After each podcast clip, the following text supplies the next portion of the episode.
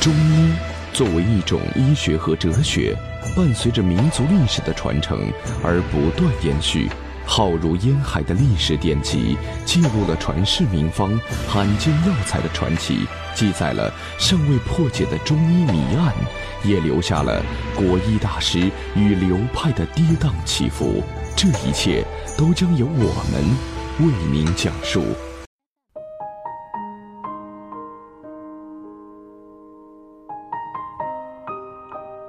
大家好，欢迎收听由城市中医馆给大家带来的男性健康专栏节目。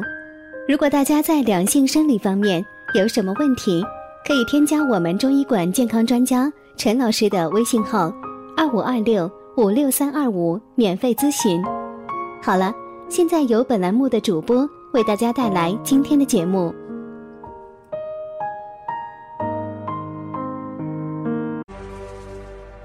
感受人文历史养生，品味江南中华文化。各位听众，大家好，这里是国医奇谈，我是海涛。我是马俊杰。这两天我们一直在讲金元四大家之一李东垣先生啊，他呢是脾胃学说的创始人。我觉得脾胃说跟我们很多人很多人都是非常密切相关的，因为在这个社会当中，有很多人都是脾胃有问题。为什么呢？因为如果说你吃的过好，或者是吃的过坏，都会引发脾胃问题，对不对，马医生？是这样子的，现在很多人啊吃的太好了，增加了脾胃的负担，导致的脾胃之气的损伤，经经常会滋生很多痰湿啊、对湿气啊等等，或过者是少或过多对脾胃都是一个损伤。伤。对，哎，我觉得啊，马博士，就是李东垣，他不是开创了这个脾胃学说吗？是不是就是因为他家境要不就过好，要不就特不好，所以呢，从实践当中创立了这个？我这种猜想有没有道理啊？哎，你讲这真的是这样，李嗯东垣他身世啊真的是很很有戏剧性啊。啊，他最年轻的时候，他就是一个典型的富二代，非常的有钱，家里面啊、真的啊，到是不后是面高又富帅 呀、这颜点是值高吗？这个我还真没研究过啊嗯，但是对古人啊，我还是很崇拜他的艺术和医德的。嗯，他们这些人啊，出名之前啊，实际上都是默默无闻的，而且还有一个很重要的原因，都是跟家里人生病是有关系的。那你看，你说李东垣他自己本身家境比较好，他怎么就选择当医生了呢？您刚才又说，一般都是和自己家里人有病有关系，难道说他家里也也有人生病，所以才想去当医生了吗？是这样子的，古代很多医生都跟家里人生病有关系的。嗯李东垣也是啊，他的母亲啊姓王啊，王氏卧病不起之后，让乡里的好多医生来救治，都没有很好的疗效，是寒症还是热症，人家都吃不准，说法都不一嘛。嗯，所以以各种药物都用遍了，无济于事，最后连什么病都没弄清楚就死掉了。哦，这个李东垣是痛悔自己啊，不懂医术，失去了亲人，于是立下志愿说，如果遇到高明的医生，我一定要努力学医。从此，这个志向就一直埋在他的心里面。嗯，后来，直到他听说益州有一个叫张元素先生，张元素你还记得吗？记得您曾经在两次节目当中提过对他，，他不是金元四大家，但他是刘完素的，他是刘完素的后辈，但是呢，他治好了刘完素的病。对这个医生啊，很很了不起啊，嗯，他这个虽然说不是金元四大家之一，但这医术也是非常了得的。嗯，古人称为节骨先生啊哦，节骨老节人，哪个节？就是清洁的洁，哦古是古代的人，节骨老人，嗯医术闻名天下。这个时候，李东垣你知道是富二代嘛，不差钱，对吧？对，他就用了千金啊，医书上记载他是用了千金去拜这个哇张元素为老师的学嗯艺。嗯，我说他这种拜师啊，比我们之前讲的悬壶济世的费长方要贵多了啊。那是人家就在那儿跪一宿，然后一个诚心就拜了师了嗯啊它。是它它是一种信念嘛，对它就是一定要立志成为名医的信念。嗯嗯嗯，但实际上，李东垣啊，家里很富足的，他根本就是不需要靠医技来谋生的。又加上他非常看重自己的品行操守啊，因此不会轻易的屈针为人治病的，人们也不敢把他叫叫做医生嘛。但是有一次之后啊，李东垣才会正式面对了很多的普通的大众。这要话说到当时蒙古军队入侵汴梁说起啊，当时很多的难民涌入，出现了集体的病变，很多医生以为是瘟疫，用了张仲景的医生的这个方子，但是效果不显著。这个时候，李东垣也是逃难过来的嘛，一下子就是家里面什么都没有了，战争嘛。李东垣就是在这个时候改变了他的人生轨迹，因为他当时见到了很多食不果腹、吃不饱肚子的，甚至是衣不裹体的这样一些患者，导致了脾胃之气的损伤，脾胃多虚弱，你看，原来都是那些朋友啊，还有高官啊，不得已了才找这个李东垣看病啊。然后那个时候病历，马博士，我觉得他那个时候应该是吃的太太好、太丰盛了，是这样的病例。这个战争之后呢，是因为大量涌入难民，他们吃不饱、吃不好，所以又有了这样的病例。那进而就创立了脾胃说，对不对？一正一反，我可以这么理解吗？当然，这个一正一反听起来有点别扭啊，嗯实际上意思是对的，话糙理不糙 嘛，就是说过了不好啊，嗯，过犹不及嘛，对，不及也不好，是不是的这是个的意思啊，就要适度、适当。对，适当啊，嗯这是我们讲这个问题。嗯那么您觉得在他这个脾胃学说当中，呃，您最受益的是什么，或者是他最独到的是什么？我们刚才想张张元素对李东垣影响非常大啊，张元素把自己的所有的知识是倾囊相授啊，嗯李东垣呢接受了张元素的脏腑病机学说，并在他的启发下，结合了《黄帝内经》里面说的一句话，叫“人以水谷为本”，水谷，那也就是说食物吧，是这么理解吧？对，人是铁，饭是钢、啊。对一顿不吃饿饿得慌啊。这是古人的谚语啊，实际上是对经过好多好多年的见证、见实证、践历史出来实践的。过来的，嗯它是有这种生活经验在里面的。实际上就是反映了脾胃和水谷之间的关系啊。如果你人经常不吃饭，啊我们很多人为了减肥经常不吃饭，脾胃功能都是一个个非常的差，到最后你想吃吸收运化也不行了。嗯，所以很多患者一开始是想减肥，减到最后发现胃肠道、脾胃出问不题了好了。出问题之后就跑过来继续找我来进行调理了。以前是为了减肥，现在是为了增肥，嗨，这是不是有一种过犹不及的感觉？是。的，那么李东垣呢，在此基础上就提出了“有胃气则生，无胃气则死”的这种说法。胃气是不是我们这个肠胃的胃？对，也就是脾胃之气嘛。哦，他认为，为啊，一个人的生和死和他的脾胃之气关系非常的密切啊。嗯他认识到脾胃对人体生理活动的重要性，提出了我们所说的“内伤脾胃啊，百病由生”的这个理论。就是你脾胃一伤了之后，百病都来了，什么病都可能会得。对呀、我们经常会讲治伪读取阳明，你听过吗？就是治疗伪症，就是很多临床上出现的这个肌肉萎缩啊，哦，不能够正常的行走啊，很多甚至会危及生命啊。读取阳明，阳明指的是什么？阳明就是指胃啊，哦是从调补脾胃的方式来治疗这种伪症、肌肉萎缩的这种症状啊。实际上，也就对李动员内伤脾胃、百病由生的一个认识吧。嗯那么我们回到刚才讲的“有胃气则生，无胃气则死”这个说法，实际上对现在的临床依然有非常重要的指导意义。我们经常会讲，很多得了肿瘤的患者，我们说他还能活多久，能不能正常的这个生存，跟胃气的关系也是很密切的。得肿瘤跟胃气有关系。对啊，那尤其是很多消化道的肿瘤，我们说啊那到倒最是后、吃不下东西。滴水不进的时候，我们基本上可以判断他的胃气已绝了，也就那是是他不可是能活就不是久了。那是不是就是呃得了肿瘤和癌症的人，最后死的时候，或者是去的时候啊，不能说死了，这样很不尊重啊。就是去的时候，他可能是因为真的是什么都吃不下才去的，呃，而不是说很疾病多本身。哦很多肿瘤是这方面的，尤其是我们说的消化道肿瘤啊，嗯到最后就出现了我们所说的这个肿瘤的恶病质了，嗯，就出现了滴水不进，吃不下了，胃气已绝了嘛。嗯嗯，嗯当然，有些人就说了，还有一种非常反常的现象叫回光返照，嗯，就是中医里又面所吃说的的。特多了嘛？难道中是医里面所说的，本来是不想吃东西的，突然间嗯特别想吃，称为除重。这个字怎么写啊？除就是除法的除，重嗯就是中国的中吧，一个啊，厨中除中对除中这个说法，实际上它的意思就是不能吃东西，突然间一下子能吃了，这是一种回光返照。明白实际上，它也是一种胃气僵绝的一种相反的反应，是不也是就是也是一种反应。胃气马上就要没了，但是呢，在这最没之前，赶紧又又来了一股，就对是最后一股了。所以这个时候，他就突然间表现出来想吃东西，胃口大增，实际上就离他的走不远长了不远了。对，哦，好吓人。这也是胃气僵绝的表现啊。嗯。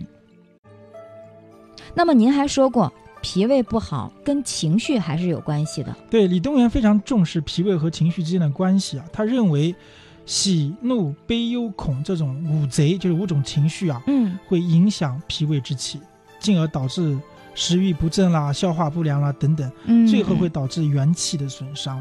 哦，可见他已经认识到人情绪变化等精神因素在脾胃内伤疾病发展过程当中所起的一个重要的作用。对，那所么以提到说这个问题啊，海嗯涛前两天不是去了日本嘛？嗯我之前一个朋友去了日本，给我拍了一张照片，是在日本的一些便利店里面的，但是它是便利店，不是一般的便利店啊，它嗯是专门卖这种中成药，就是汉方制剂嘛。嗯嗯，拍了一张方子叫柴胡桂枝汤，是嗯张仲景的一张方子。嗯柴胡桂枝汤，桂枝具有调脾胃的作用，而这个嗯柴胡呢，可以疏肝和胃的，就是调畅情绪的。嗯那么你知道人家在那个方子上面写的治疗的适应症是什么？什么就是治疗胃肠炎。胃肠所以炎？所以说，日本人对李东垣的学说已经认识的非常到位了。肝脾之间的关系影响到了脾胃系统疾病。实际上，这个在日本很多人都有啊。为什么？因为日本我们知道生活节奏也很快的，对，方便面不就是日本人发明的吗？嗯他的这个生活节奏很快，压力特别大，所以经常会出现肝脾不和、消化道出问题。所以柴胡桂枝汤真的很合适他们。柴胡桂枝汤，我觉得您应该跟我们说一说，就平时生活当中怎么样去保养脾胃。那么说到这个保养脾胃的问题啊，我相信很多人比较关心的。嗯，那么这里面呢，我给大家罗列几个方面吧。第一个方面一定要注意饮食有节。嗯，什么叫饮食有节呢？包不括能几过方面。饱，不能过饿。是的，不能过饱，不能过饿，这是一方面。嗯另外呢，一定要注意定时定量。有规律，对，定时啊，不要有些人就是很多年轻人都会犯的一个问题啊，就是放假了早上起不来，然后一直拖到晚上两三点钟，一直躺着睡着，也没不是吃说东西。不是说放假的时候，其实现在有很多人，他们可能会加班加到也有一两点钟，对，这也是的，加班的是太长，这是这的个也是不的注意适当作的，息不规对律，不适饮当食的就不规律对，不了。不是特别注重适当的这个饮食的调节啊，对，就会导致这个饮食的不规律。这种嗯情况下，脾胃往往都会出问题的。嗯嗯嗯，那么我们讲的第一个就是饮食有节，第二个问题呢就是寒温要适合啊，吃东西的时候寒温一定要寒温适合。就像我温们度不能过烫，不能过过冷、对过呀寒。很多人说我们都知道啊这个道理，谁不知道？过烫、过热、过冷都都会影响消化功能，对不对？对，尤其是我们说到太烫的东西吃下去，可能会引起食道、胃的发炎，甚至是会并发癌症，对吧？对很多人都有这方面的比报道方。说麻辣烫，呃我们不是要打击某一个行业，他 这个你你说出去，人家要因为麻辣我烫公爱司要吃投诉 你的。这我们讲的这是一种事实啊，就是嗯太过辛辣的或者太烫的东西都不行。嗯太冷的东西也不行。那么嗯比如说，比如说我们夏天的时候，渴的不得了，热的不得了，你是不是很想打开冰箱吃是雪糕、喝雪碧啊，对对对，喝些冷冷饮啊？对这个时候。当时是爽的，但是很快就会出现脾胃功能的损伤。嗯当然，有的时候有人天生的脾胃之气还可以，一次两次没问题，但时间久了迟早会出问题。它就是这种寒已经蓄积在自己的身体内了，它早晚都会爆发出来，只不过呃是对现在时机未到。这是一个从量变到质变的过程对嘛，脾胃之气在逐渐逐渐的损伤嘛。对所以有些人到最后就会出现什么不想吃东西或者拉稀拉肚子，嗯，实际上都是一个个寒温不适合、寒温不适当所导致的嗯一系列的不良反应吧。嗯那么第三个我们特别要强调的是呢， 很多人都会犯的问题就是什么呢？老是吃夜宵，哦，很多人就是，比如说我也有，这个，尤其是刚才海涛讲的这个问题，就是晚上经常加班加点吃夜宵，嗯，就是特别要吃的，而且很饱，像正正常食物这个正常饮食一样，就会导致出问题。为什么嗯呢？因为我们知道人体的生物钟都是有一个规律性的，对一般到晚上的时候啊，白天的时候还好，得到白天的阳气的相助，脾胃可以正常的运化，嗯，是不？是？因为白天有阳气嘛，可以补对给人体，但到晚上的时候阳气就弱了，自然界的阳气弱，天人相应，人得不到自然界阳气的补给之后，这个时候脾胃功能相对是偏弱的。对，在这种情况下，你又吃了大量东西，尤其是油腻的东西吃下去之后，消化功能是很差的，对基本上运化的东西是很少，堆积在里面，久而久之就会发酵啊，滋生湿热等等。所以像经常吃完夜宵，第二天起来嘴巴是实在是太难闻了，对口臭是不是是的尽量少吃夜宵的这样子一种生活方式啊。嗯嗯，当然不是说一定不吃啊，我刚才讲了，如果说你实在要加班加点的，比如说有些人值夜班，那这个时候你怎么办呢？还是适当的补充一点，但是我推荐啊，尽量清淡为主啊。嗯就是喝点粥啊，吃点这个蔬菜啊，这样为主，嗯不要大鱼大肉。这样子的话，对胃肠道的这个负担实在太重了。啊嗯这是我们讲的不吃夜宵或少吃夜宵，或者是合理吃夜宵的这样一种推荐吧。嗯，接下来再讲一个，就是刚才海涛讲的劳逸结合的问题。嗯什么叫劳逸结合呢？就有些人这段时间，比如说觉得比较忙，就拼命的工作，然后呢，过段时间呢轻松了，又整天睡觉。这种生活方式实际上对也是消不规律，对消这化种消化道是很很大的影响的啊。嗯，嗯，因为我们知道你太劳累了，脾胃主四肢，这是中医的一个理论啊，嗯就是四肢就会肌肉关节是对脾就会胃所浑主身的无。力了。你经常的这种劳累，就会导致脾胃之气的损伤，你都能理解的，嗯是不是？？嗯嗯，而且有些人一劳累之后啊，一累之后拼命的吃东西，好了，本来脾胃之气又损伤了，又吃了那么多东西下去，这个时候这些东西都运化不了、消化不了，嗯又堆积在里面，所以久而久之，很多人的脾胃都会出问题。嗯这是我们说的太劳了。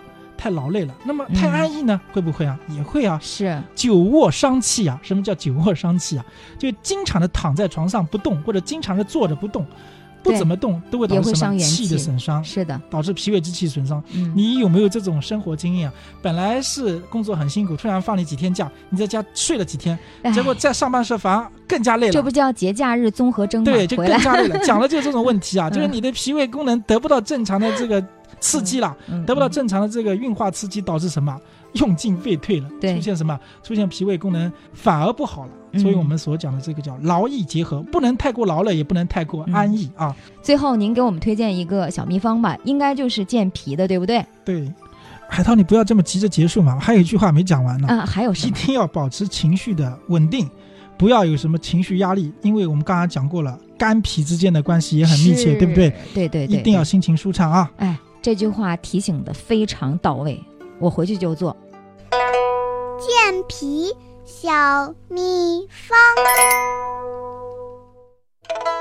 苍术十克，白术十克，茯苓十克，泡茶喝。好，今天节目就到这儿了，感谢各位的收听。如果大家在两性生理方面有什么问题，可以添加我们中医馆健康专家陈老师的微信号：二五二六五六三二五，免费咨询。